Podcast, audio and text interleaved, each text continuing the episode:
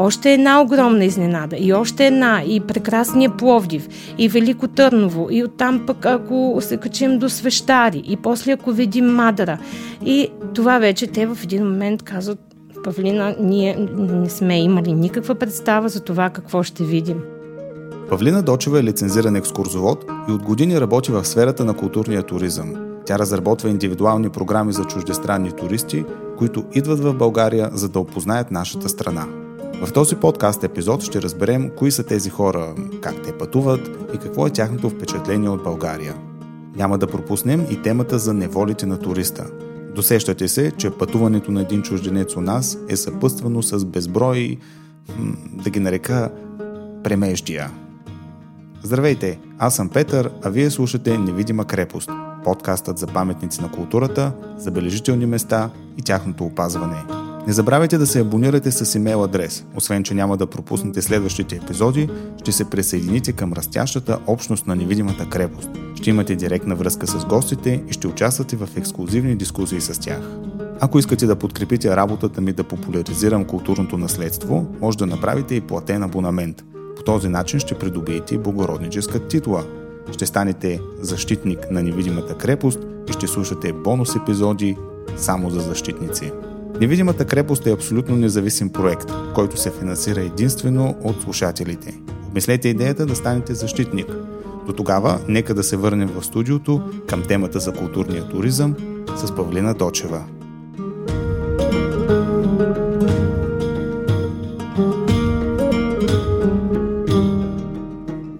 Павлина, радвам се, че прие поканата. Добре дошла в подкаста. Здравей, здравей, Петър.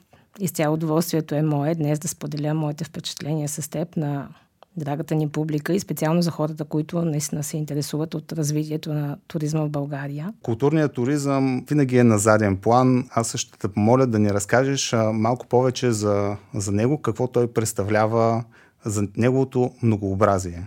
Да, наистина, за съжаление, въпреки че България е малка страна, но с огромен потенциал и в частност не само като в туризма, като отрасъл, в частност в културния туризъм, но за съжаление в последните 15 години, да кажем, когато с навлизането на лоукост компаниите, все повече и повече туристи откриха България като една интересна дестинация, която могат да посетят хем на по-малко от 2 часа от всяка точка на Европа, пък и за така сума пари, която е по джоба на всеки европеец.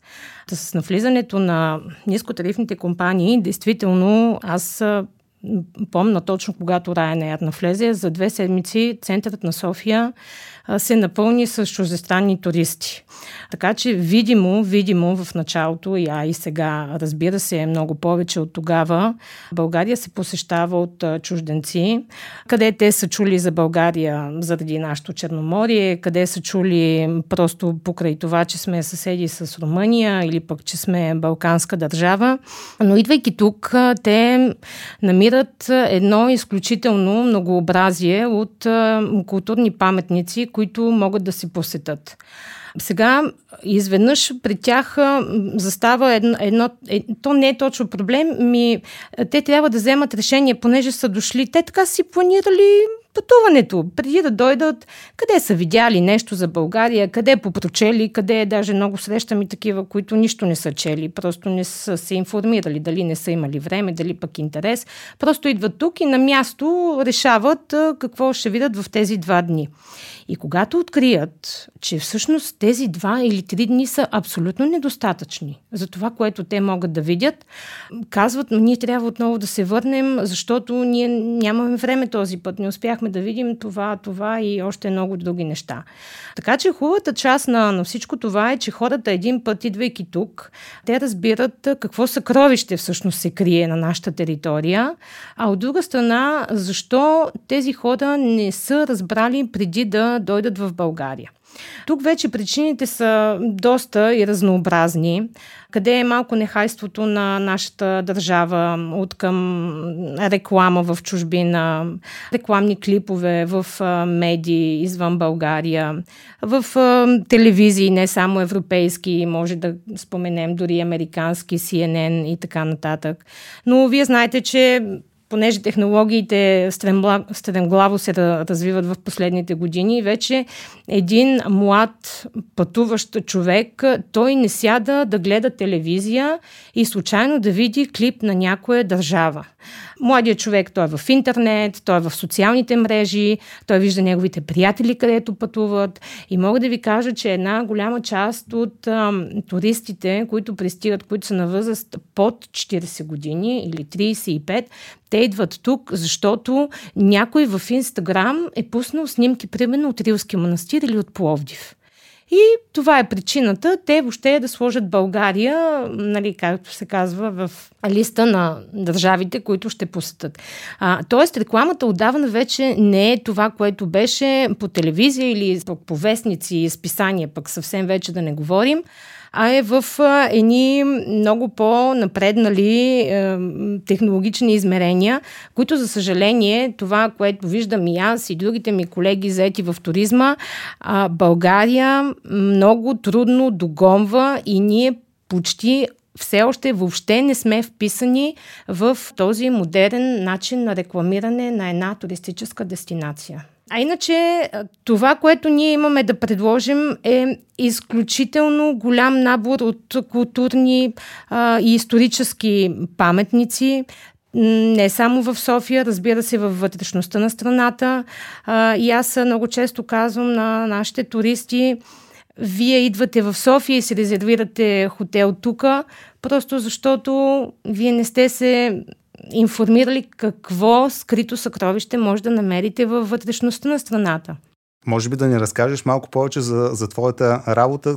Твоята задача всъщност е да покажеш това съкровище на хората и да им, да им направиш тяхното пътуване – което да им помогне в това нещо? Смея да кажа м- с чиста съвест, че поне аз и моите колеги, които работим заедно, с някои работя от много години, както аз съм екскурзовод, така и те са екскурзоводи, без да звучи преувеличено, смея да кажа, че ние наистина сме допринесли в огромна степен, поне тези туристи, които са били наши туристи, сме допринесли за това те наистина да си тръгнат от тази държава с а, впечатления, които дори не са си представили, че ще имат в края на пътуването си.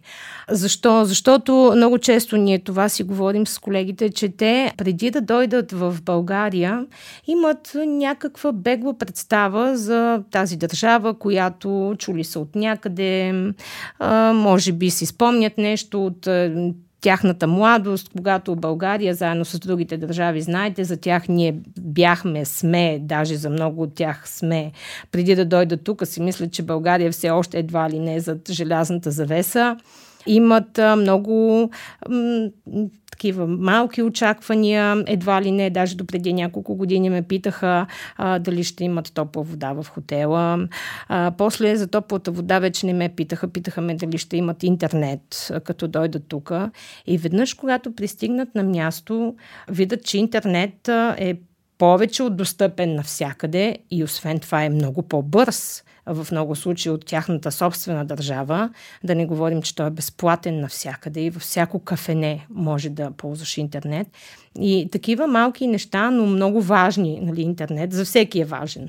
Правят, така, допринасят за елемент на изненада в тяхното пътуване.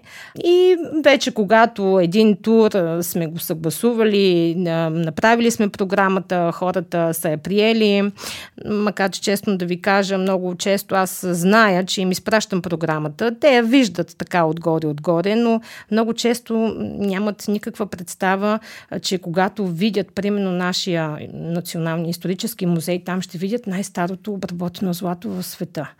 И когато отида на място, и аз им казвам сега пред вас, вие имате злато, което е датирано от 4600-4200 години преди Христа и така информация за това злато, те просто ме гледат и казват, наистина ли ние виждаме най-старото обработено злато в света в този музей?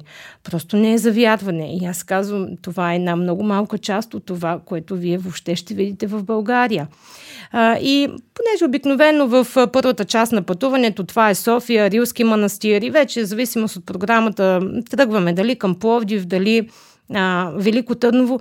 И с всеки изминал ден на посещението, това е още една огромна изненада и още една и прекрасния Пловдив и Велико Търново и оттам пък ако се качим до Свещари и после ако видим Мадара. И това вече те в един момент казват Павлина, ние не сме имали никаква представа за това какво ще видим.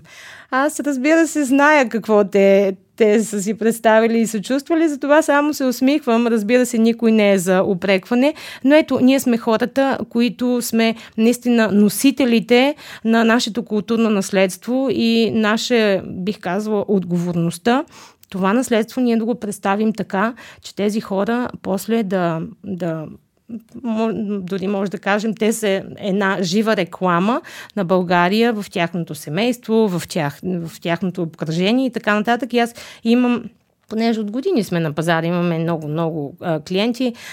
Тук в последните години винаги някой мейл като получа, някой ми каза, еди, кой си ми каза за вас и така нататък. Така че наистина тази максима от уста на ухо наистина работи, когато сме си свършили работата, разбира се. Аз мятам, че културният туризъм се прави много трудно, тъй като, може би ти ще потвърдиш, всяка програма е до голяма степен индивидуална. Не е както в масовия туризъм, където се прави една програма и по нея вече идват цели самолети. И това всъщност може би прави и твоята работа и всички, които са заети в сферата на културния туризъм, всъщност като едни занаячи, които непрекъснато измислят някакви нови произведения и се опитват да съчетаят този ресурс на културното наследство, който имаме. А, да, наистина е така, колкото и странно да звучи, а, въпреки това, че сме направили, сме да твърда, не стотици хиляди програми сме направили, а, всеки път, дали е защото аз самата влагам много индивидуализъм във всяка програма, виждам хората какво са ми писали, даже а, ако щете, имам някакво чувство още с получаване на, на първия мейл, аз вече знам тези хора, какво би им харесало.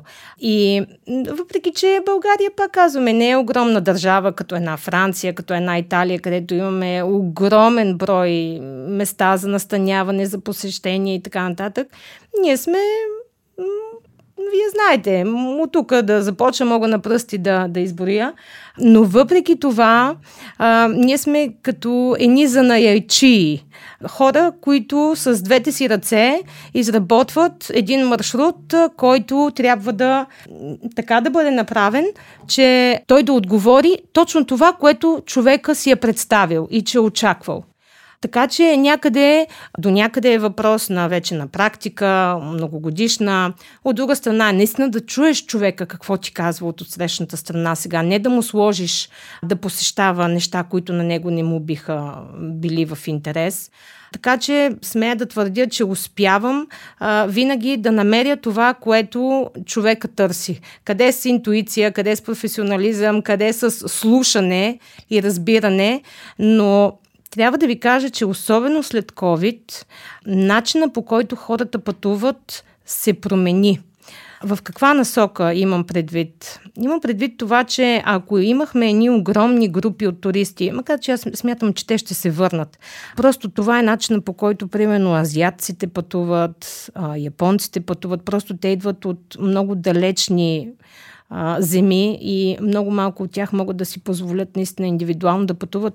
Повечето индивидуални туристи са американци, които са пенсионирани хора, но за тези, които са посещавали Съединените щати, те знаят, че американците всъщност започват да живеят и пътуват след като се пенсионират, нали, обратно на нашето схващане тук, за съжаление, за нашите български а, пенсионери, но това е друга тема.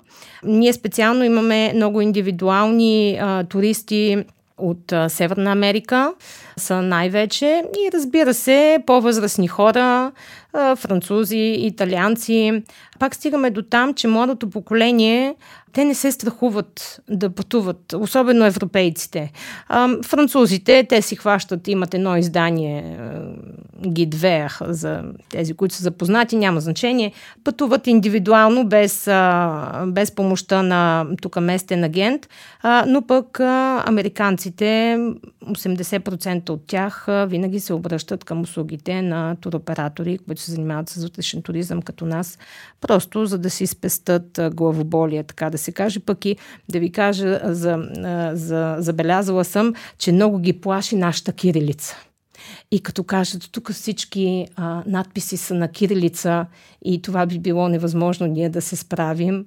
И така, на мен ми става мило, понеже те просто не са запознати с нашата азбук. Сега, ако отида в една Румъния, където въпреки, че е на румънски, то е написано на латиница. Те все пак нещо ще разберат. Името на града, примерно Букурещ, ще е написано. А тук, когато София е написана на кирилица и те са, в, те са изгубени просто.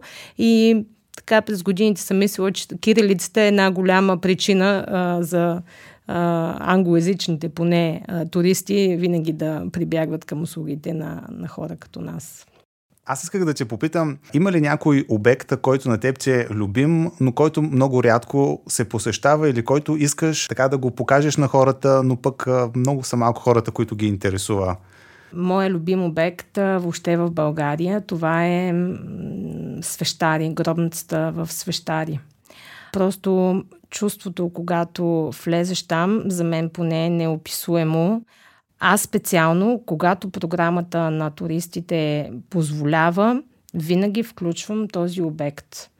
Имаме там обаче един проблем, който той дори не мога да опрекна и колегите. Гробницата е затворена понеделник и вторник, поради това, че тя е ЮНЕСКО и така трябва да... поради разни причини технически, но това е моя любим обект в България.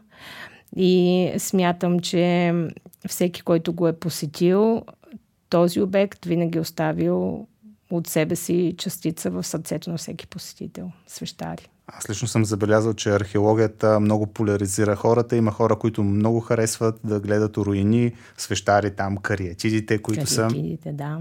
И други хора, които изобщо не ги интересува и искат да гледат завършени произведения, т.е. цели сгради, били те манастири, къщи, трудно си представят археологическия обект, неговата цялост. Има го този момент, но аз ще ви кажа, пак стигаме до там, че това е нашата работа. Основата на нашата работа е така да направим, че този турист, когато вижда един а, културен обект, ние не просто да дадем една суха информация за това кога е открито или кога е съществувало и така, векове, даже да ви кажа, много хора, както е чул датата, той така е забравил туриста, но той е запомнил примерно какви хора са живяли там, кои са били те, ако имаме имена, нещо интересно, ако щете нещо жълто дори, което да направи самата беседа така, че нещо да бъде запомнена от нея. И когато, примерно, посещаваме Ларгото в центъра на София, сега друг е въпросът, то е тема на отделна дискусия точно как беше реставриран този археологически комплекс. Тези, които сме в тази сфера, знаем и, и как роптаехме, и как негодувахме още по време на реставрацията, но това е друга тема сега да не занимаваме уважаемия слушател с това, но нашата работа е така да представим тези останки от къщи, че а, туриста наистина да ахне и въпреки всичко, въпреки че вижда тези нови тухли, въпреки че там има едни замазки, които са нелицеприятни, въпреки това да остане с чувството, че посещава, че наистина а, краката му е стъпил върху една римска улица, той е в един римски град, а, да си представи как а, римските легиони, примерно, са минавали по Декоманус Максимус, как краката на римските войници са стъпвали по тези същите камъни, как всички, които са пътували, всички търговци, цялата търговия, стока е минавала по тази улица на Сердика. И аз точно това винаги се опитвам да накарам туристите да си представят, те, че те не седат върху някаква просто обикновена улица, а върху самия декоманус на Сердика. И това е което ние трябва да направим. А, а иначе това, че много пъти виждаме реставрации, които не са точно, те просто не дават чувство на туриста, че това е нещо оригинално. Те ме питат, те винаги ме питат кое е. И аз им обяснявам кое е оригинално, кое е ново. Т.е. то е видимо с просто око, което може би не е толкова лошо, а, но пак стигаме до там, че ние сме хората, които трябва да дадем чувството на туриста, че вижда нещо изключително. Може би е добре да разкажеш всъщност тези групи, колко са големи, как се придвижват, каква е тяхната динамика, доколко се сближават с гида. Много често в началото, когато се кача в автобуса, да започнем отзад напред на твоя въпрос, хората първо ме гледат с така малко недоверие. После хващам микрофона, разбира се, поздравявам, усмихнато, приветливо. Благодарим първо, че са тук, защото ние наистина трябва да благодарим на всеки един турист, който е стъпил на българска земя, че той е отделил първо от своето време. Дори вече не говорим за пари. А, хората нямат време. И това е основният проблем. Те искат да пътуват, имат средствата, но нямат времето. Особено азиатските туристи, те имат в годината буквално две седмици. И в тези две седмици те искат да видят колкото си може повече и това е, пак да се върнем на въпроса в съответствие на това, което ти ме питаш. Азиатските туристи пътуват по различен начин, примерно от начина на американците, на европейците. А именно, те правят едни доста дълги турове на, на Европа, а, за да могат да оплътнят времето до, наистина до максимум. Един азиатски турист, той не би останал в България 5 дена или 7 дена. Той ще обиколи Балканския полуостров, във всяка държава ще остане по една-две нощувки. Какво видял, не видял, това е друг въпрос. събуждат се почти на всеки два дни в различна държава. Примерно правим обиколка на София, вече два часа аз говоря за София и за България. Те ме питат каква е паричната единица в Румъния. Аз казвам, вие сте в България. А, извинявайте. Тоест, те са толкова объркани вече в а, хода на пътуването, че дори много не правят разлика между държавите. А, но на въпроса как пътуват, това е начина на пътуване на азиатците. Много динамични а, програми обикновенно започват от Загреб и завършват в Букурещ или пък обратно. Там вече зависи как самолети и така, и цени. А, и това разстояние между Загреб и Букурещ с автобус го изминават за около 10 дни. Това е начин на тяхното пътуване. Първо, защото е много скъпо. Второ, защото времето им е много ограничено. И трето, защото самите те са такива. Те много такива дълбоки а, информации много не ги интересуват. Знаете, азиатският турист, той иска да си се снима, да си прави снимки, снимки и това всъщност него го забавлява, което не е толкова лошо. Ние правим това, което прави туриста щастлив. Дали това ще са снимки, нека да бъдат снимки. Дали това ще е информация, даже още по-добре, но... Да, докато американският турист, той пътува по различен начин. Пак казваме, там големи групи много често се срещат американски. Те, ако въобще пътуват в група, това ще бъде малка, 8, 10 до 15 човека, много рядко 20-25 човека американски групи големите американски компании, те успяват да съберат а, по-големи групи, но там рекламата им е по-голяма. Разбира се, а, опираме до реклама, което е една доста значителна част въобще от туризма, а, самата реклама После, може би, ще поговорим за това. Но а, да, рекламата на големи американски туроператори успява да събере големи, големи, пак казваме, 20-25 човека. А иначе европейците, те пътуват пък за по-кратък срок от време. Нали, тук не говорим за морския туризъм въобще. Да, говорим за културния, защото морския е друга, нали, друга ниша. Те пътуват за по-кратко време, но те пък биха дошли повече от един път. Защото, както казахме в началото, за тях е по-лесно и ефтино. Аз съм сигурен, че пътуването, изобщо преживяването на тези гости на България никак не е лесно и съм сигурен, че ти и други твои колеги от практиката се може да дадете безброй примери за дребни неща, които могат да се подобрят. Такива малки неволи, които съпътстват туристите под пъти над път, така като перипети могат да се явят в едно такова пътешествие. А, да, това е интересна част от всяко пътуване, наистина. Те примерите са безброй. И те са навсякъде в България. Не е тайна за никого за проблемите в, първо в туризма като цяло, а второ специално за културния туризъм, поради спецификата на самия тип туризъм, това, че ние, когато правим едно културно пътуване, културно-историческо посещение на България, това най-често налага да се придвижваме от една да. част на България към друга част, нали, както говоря. Сега сме в София, после ние ще отидем в Поли, после ще пътуваме за Велико Търново и така. Ще отидем до Свещари, може да отидем до Черноморието.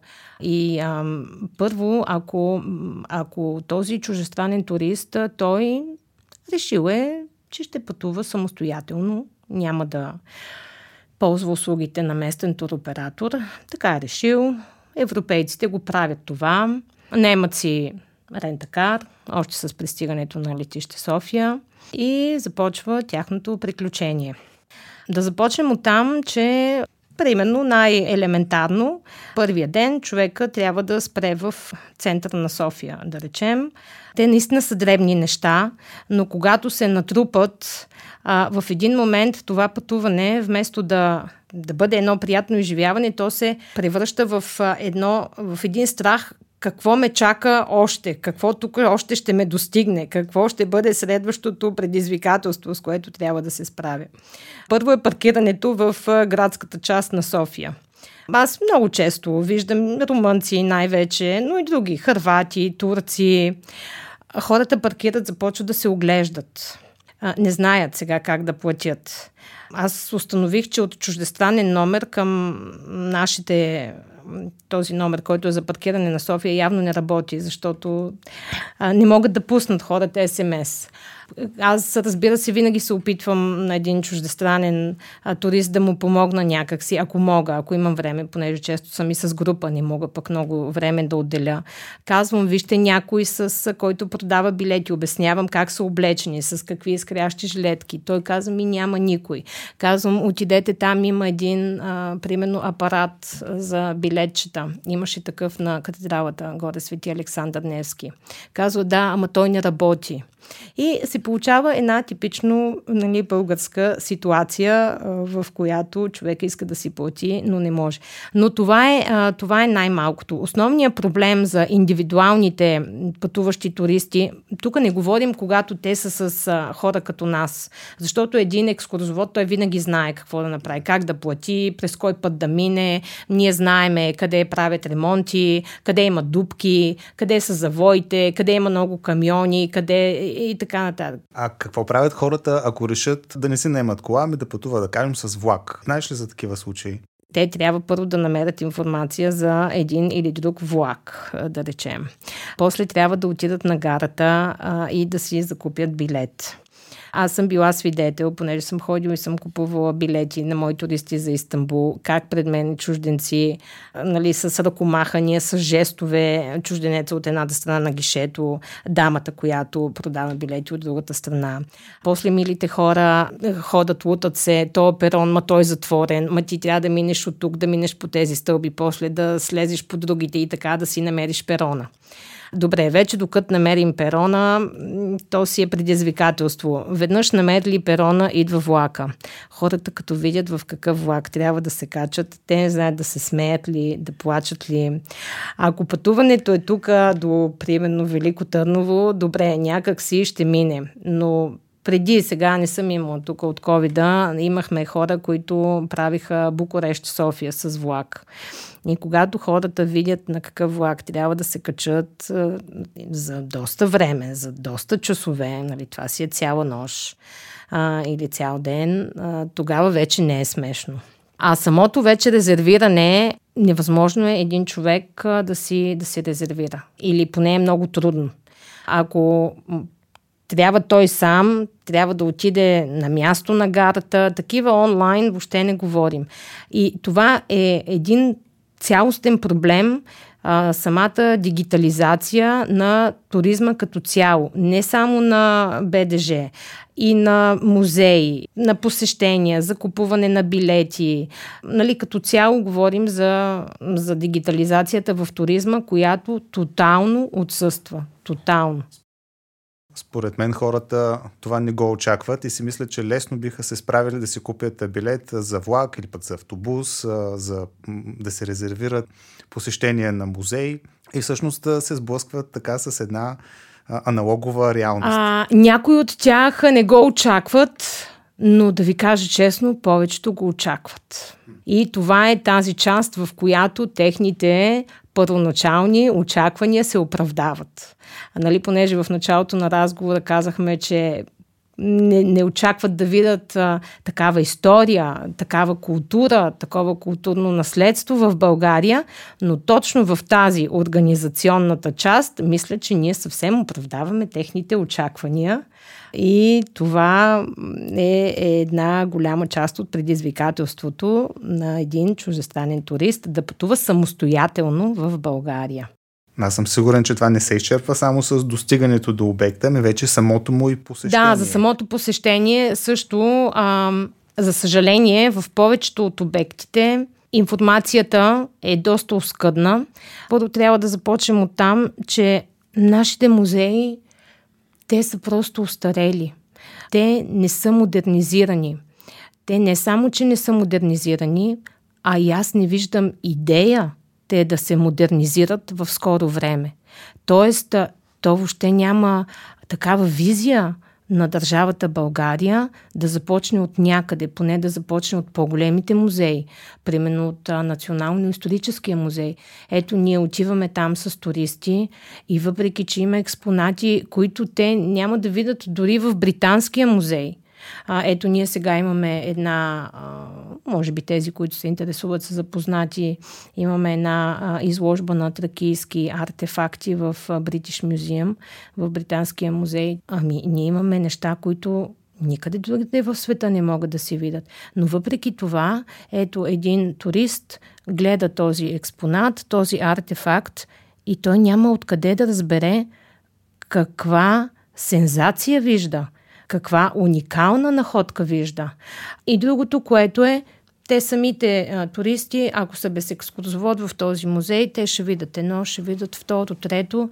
Интереса просто много бързо угасва, когато един музей не може да задържи вниманието на посетителя. Аз бих дала за прекрасен пример епископската базилика в Пловдив. Това е наистина един музей, в който може да останеш час и половина и интересът ти да не се загуби дори и за миг. Но това е единствения в България, а ние имаме прекрасни музеи. Ето, примерно, сега археологическия музей в София не бих могла много да, да го опреквам. Те там реновираха поне зала пра история. Но в Трезора, ако трябва да бъда до край честна, там е маската, добре, има още някои тракийски артефакти, но според мен те не са представени по начина, по който заслужават тези артефакти да бъдат представени. И добре, че нали, пак стигаме до там, туристите, които се доверяват и си плащат, разбира се, да ползват услугите на един местен туроператор. Нашата работа е да представим музея и експонатите така, че хората наистина да осъзнаят какво те виждат тук. Но ако тези туристи са без екскурзовод, аз мога да ви кажа, че те ще излезат от този музей отекчени. За съжаление, просто защото пак стигаме до там модерният човек, той вече иска информацията да му бъде представена по интерактивен начин, не по този сух начин, който музеите познават. А знаеш ли аз какво съм забелязал, че в много малко български музеи има библиотека, в голям магазин за сувенири, за неща свързани с музея. Ако го има, то ще е нещо много малко, само на касата. Докато в големи музеи в Европа, където съм пътувал, например сега спомням за Ел Прадо в Мадрид, там аз прикарах един час само в книжарницата. Аз те разбирам за какво говориш, понеже а, това е начина по който един музей би трябвало да бъде уреден и те са така уредени, нали, поне големите европейски музеи, винаги когато посещаваш частта за посещение и накрая ти щеш, не щеш, ще минеш, просто така води посоката, ти ще минеш през един голям магазин, в който е много трудно нищо да не си купиш. Дали най-малкото сувенирче или най-малкия магнит, все нещо ще си купиш за спомен. Докато при нас тази визия я няма. Ние, ето пак стигаме до а, епископската базилика, само там, в цяла България, така е направен музея, че ти преди да излезеш, минаваш през магазинчето. И трябва да ви кажа, че работи. Просто тази идея работи, хората си купуват. Аз сравнявам как хората си купуват неща. Дори един магнит да е, да не кажа, че повечето си купуват тениски, има там и чанти а, най-вече. Колко хора си купуват сувенири от Епископската базилика и колко от Националния исторически музей. Аз дори за Епископската базилика се спомням, че се правиха конкурси за графични дизайнери, които да изработят дизайна, уникален дизайн специално за този а, музей. Ами да, защото така се правят нещата и така би трябвало да бъде.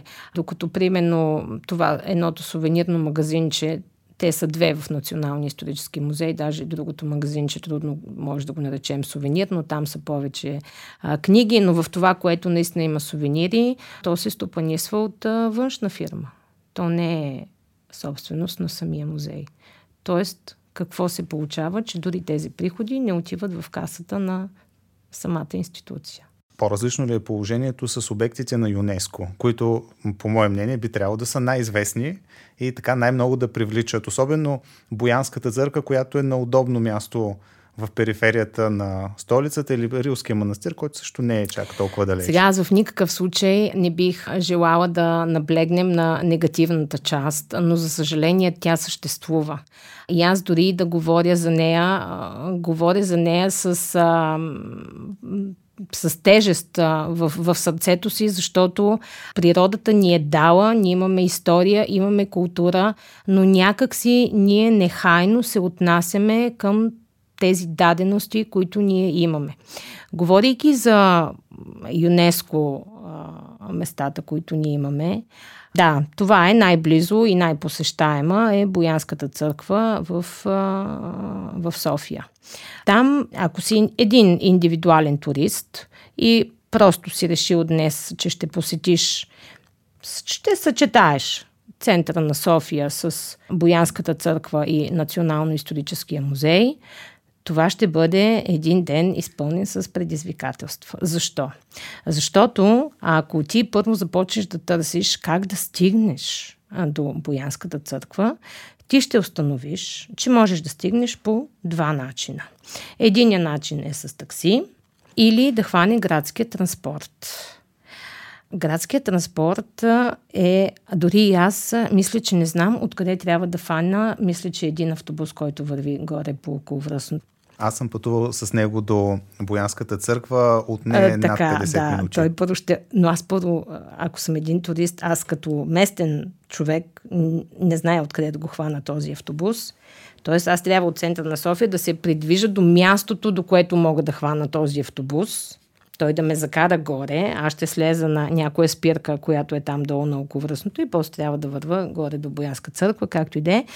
Но другия, още по-голям проблем, според мен специално за Боянска църква, е, че понеже поради спецификата на самата църква и това е разбираемо, вътре се поддържа определена температура, определена влажност на въздуха и за това може определен брой хора до 10 човека да посетят църквата за не повече от 10 минути. Добре.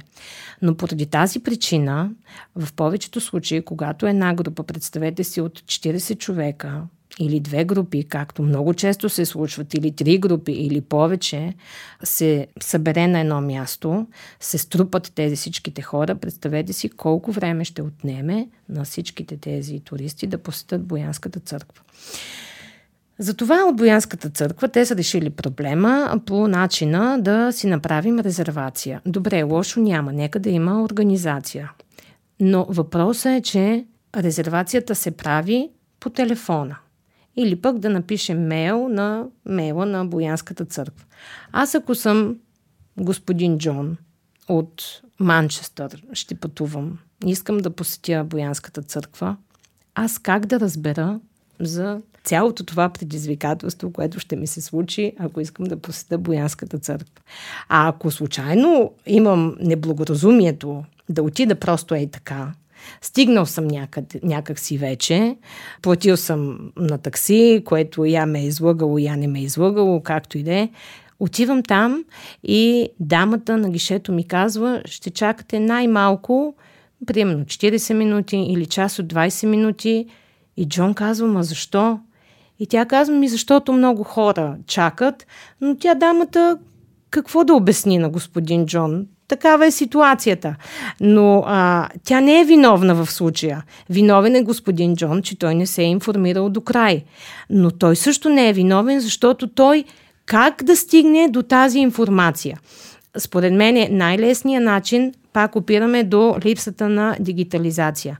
Най-лесният начин е да има една форма в сайта на Боянската църква, където хората могат да си резервират така наречения слот от толкова до толкова часа, от 4.45 до 4.55 и така мисля, че ще бъде най-удобно за всички, но те по някаква причина не го правят. Ето, това е един обект на ЮНЕСКО. Световното културно наследство и близо до София. В града, да. В града. И ние, имайки обект на ЮНЕСКО в София, ние трябва с, да се кланяме, трябва с две ръце да се молим и да направим всичко възможно, така че а, на уважаемия турист да му бъде изключително лесно да посети Боянската църква.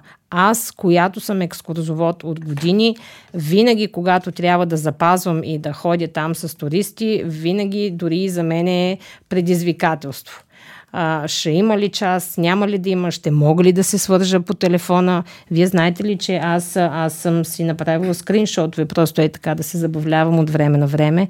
Веднъж имах 33 обаждания на телефона на Боянската църква, за да запазя час за, за посещение. Това би ли трябвало да се случва? Аз тук ще спомена една моя идея. Преди няколко години бях направил един куиз за културното наследство на България с въпроси от цялата страна. И си мислех да направя като награда за този квиз посещение в Боянската църква. Тоест, който спечели там най-много точки на куиза, първите, да кажем, 10 човека, да получат билет за Боянската църква. И се обадих в Боянската църква, опитах се да им обясня моята изключително авангардна идея, а, че аз ще купя 10 билета, ако може те да ми ги предоставят, аз да ги изпратя на хората по, по почтата, може би. Те казват, че това абсолютно не е възможно да стане, че трябва да се запази за конкретен ден, за конкретен час. И аз им обяснявам, а тези хора, те може би не са дори и от София които евентуално ще спечелят и така всъщност кои заостана само с, само поздравление. с поздравление. Аз те разбирам какво ми казваш.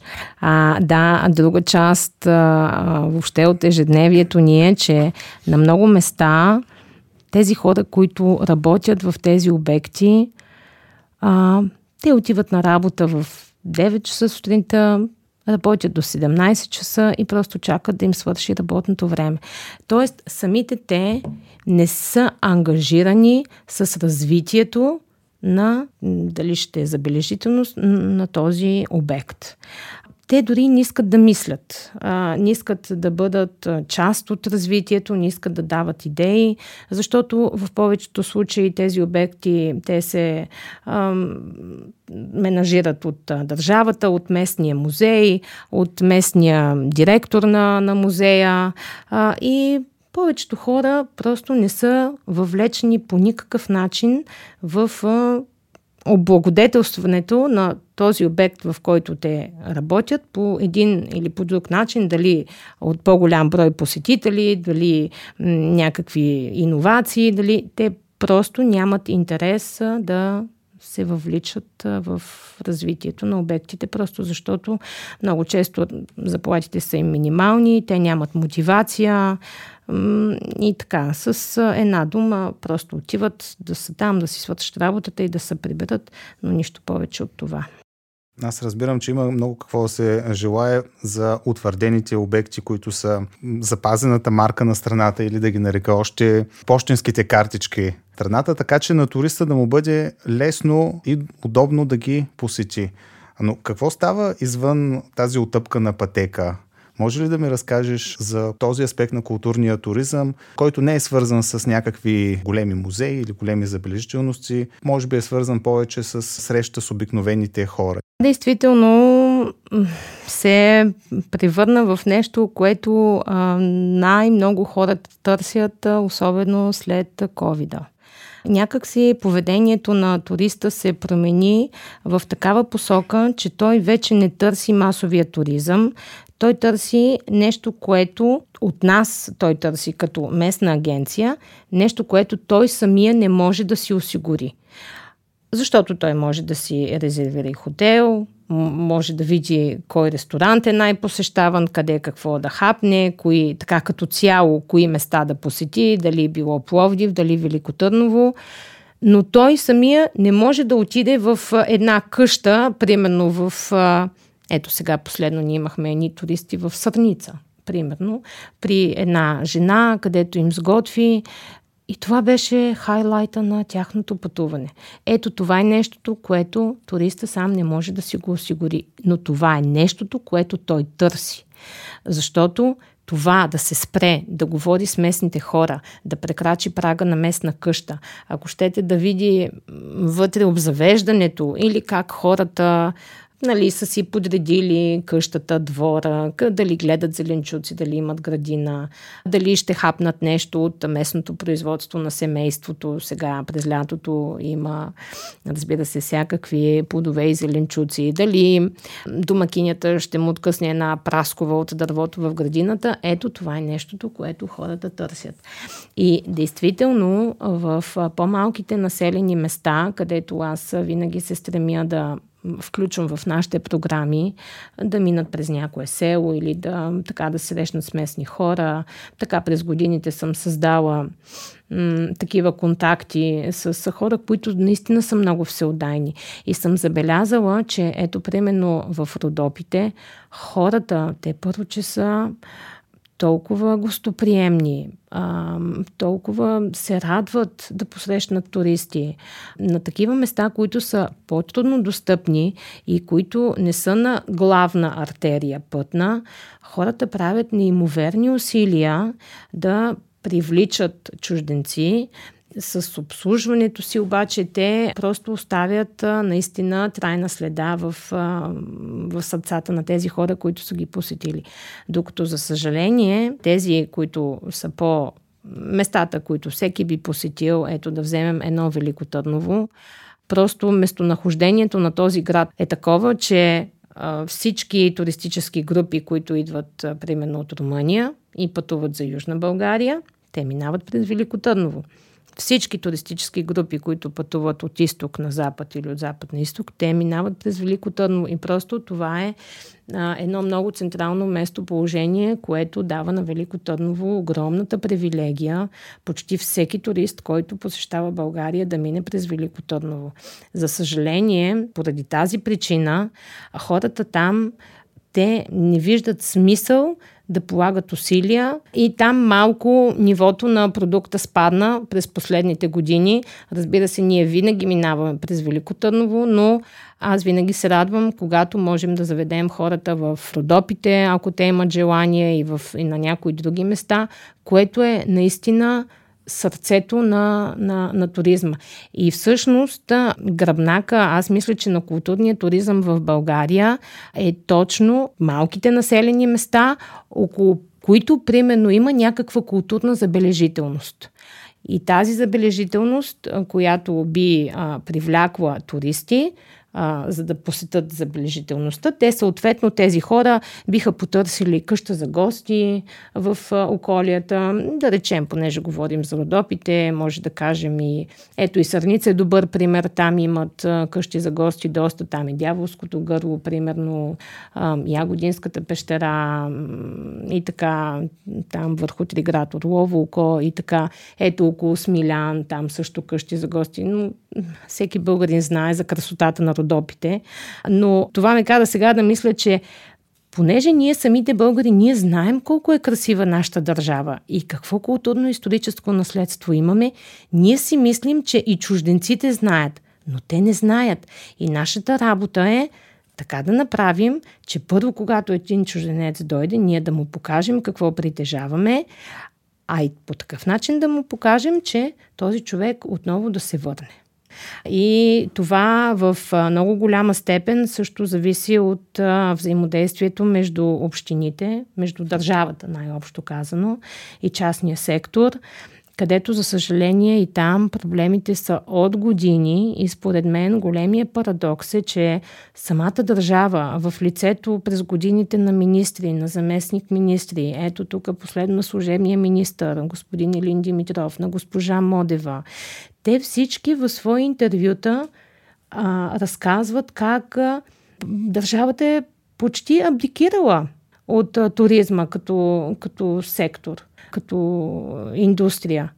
Но въпреки това, не сте ли вие хората, които трябва да задвижите това колело, да видим къде са проблемите, да видим къде общините могат да помогнат на малките, ако щете на собственик на къща за гости, на собственик на някакво малко ресторанче, самата община да направи реклама, а вече като цяло държавата, ами ние ползваме клипове от 2020. Това е покъртително. Държави като Харватия, като... Айде да не се сравняваме с Германия и Италия, да речем. Макар, че би трябвало да искаме да се сравняваме. Ние много обичаме да казваме, че България е трета държава в Европа след Италия и Гърция, нали, по обем на артефакти и така. Защо да не се сравняваме с тях? Защо да не вземаме техния пример? Но ние не го взимаме явно. Една Харватия, ето сега прясна а, информация от онзи ден четах е, че са премахнали концесиите на плажовете си. Абсолютно похвално. Нещо, което аз и мечтая да се случи в България, но за съжаление това въобще може би в близко бъдеще няма как да се случи. Там пак опираме до морски туризъм, макар че а, въпреки, че това са отделни отрасли на туризма, морския и културни, аз бих казала, че те са взаимосвързани, защото когато един чужденец отиде на независимо дори на Слънчев бряг и много от тези хора, те не искат все пак 7 дена да лежат на плажа. Те искат да видят нещо. Така че дори и масовия туризъм, той има голям принос към културния туризъм а, и там нещата пак имат своите проблеми, но като цяло държавата прави много малко усилия да подпомогне малките такива семейни хотелчета, което е наистина гръбнака на туризма. Дали с а, популяризация, дали с реклама, дали с някакви средства, дали с организиране на събития от рода на фестивали, на различни прояви, музикални и каквито и да било други, аз мисля, че има още много-много какво да се желае, но тъжното е, че хем признаваме, че държавата не се грижи достатъчно за отрасъл туризма, въпреки че той формира повече от 10% от вътрешния продукт на България и огромен брой хора са заети в туризма, въпреки че ние го признаваме, ние пак не, при... не правим никакви конкретни, реални стъпки, с които да подобрим ситуацията. Те са малки неща. От, от малките неща можем да започнем. Като тук даже в София най-елементарното нещо ще ви кажа. Спира един автобус на катедралата Свети Александър Невски, слизат 40 туриста и първият ми въпрос е къде има туалет на хората, ръцете да се измият, да се освежат. И аз казвам няма.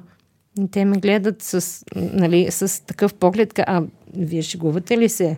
Казвам, не, не, няма. Сега ще видим нещо, ще измислим. А, добре, че има там на един ресторант, да не му споменавам името, да горе-долу за такива спешни случаи ползваме тяхната туалетна. Така че за какво, за какво говорим? Просто наистина елементарни, за елементарни неща не е помислено и то в центъра на София, в центъра на столицата. Нека да завършим разговор така. Какво все пак е впечатлението на гостите, когато се тръгват, въпреки тези неволи, за които говорихме, въпреки известната и безизвестност на, на България. А, да, а, въпреки всичко, аз с ръка на сърцето мога да кажа, че в едно 90% от туристите си тръгват с а, изключително удовлетворени от, а, от България. А, те са изключително щастливи, че са избрали тази държава да прекарат времето си, понеже споменахме за какъв дефицит на време в днешно време говорим а, на хората. Това е тяхната годишна почивка и е много важно къде точно ще отидат, защото конкуренцията е голяма на Балканите. Ето Албания се развива като една изключително добра туристическа дестинация. Да не говорим за Харватска и Словения, които години са а, много по-популярни от нас. Така че, бидейки избрал нашия, тук, нашия район и специално България, поне моите впечатления, че аз поне до сега не си спомням, някой да е бил разочарован от това, че той е направил този избор, което разбира се за нас е най-голямата награда. И аз го виждам в очите на хората, когато се сбогуваме и се взимаме с Богом а, и те просто думите са а, не са достатъчни за да изкажат тяхната благодарност и към нас, и към това, което сме им предоставили, и към това, което са видяли и са научили. И много често чувам фразата ние нямахме идея, нямахме идея. Казвам, ето сега имате идея. А, така че за тях а, е изключително удовлетворение, че са посетили една държава, която аз бих определила, оприличила на една райска градина, която сме я скрили тук в източната част на Европа. И тя просто чака да бъде открита. И наша задача е наистина ние всички трябва да работим с душа и сърце да направим така, че България да бъде разпозната дестинация, да бъде посещавана не един път хората да се връщат тук отново и отново с удоволствие, защото не само туризма, нашата храна, нашата природа, красотата, а, всичко това е а, една симбиоза, която формира целият този продукт, който ние предлагаме. И аз мятам, че имаме нещо страхотно, което може да предложим на хората и за което първо трябва да се благодарим, второ трябва да пазим и трето трябва трябва да развиваме а, и да се гордеем с него. Това е една от целите на невидимата крепост да направим културното наследство по-познато и да насърчаваме неговото опазване. Благодаря ти за този разговор. Надявам се той да прозвуча все пак оптимистично за слушателят, а не разочароващо. Разбира се, винаги с оптимизъм. Благодаря на всички вас, които останахте до края на този епизод. Споделете го, участвайте в коментарите, вие имате директна връзка с всички гости в подкаста, така че ако напишете коментар, госта ще го получи по имейл и ще може да ви отговори, дори ако слушате този епизод много по-късно след неговото публикуване. Това беше Невидимата крепост, подкастът за паметници на културата, забележителни места и тяхното опазване. Ще се чуем в следващия епизод. thank you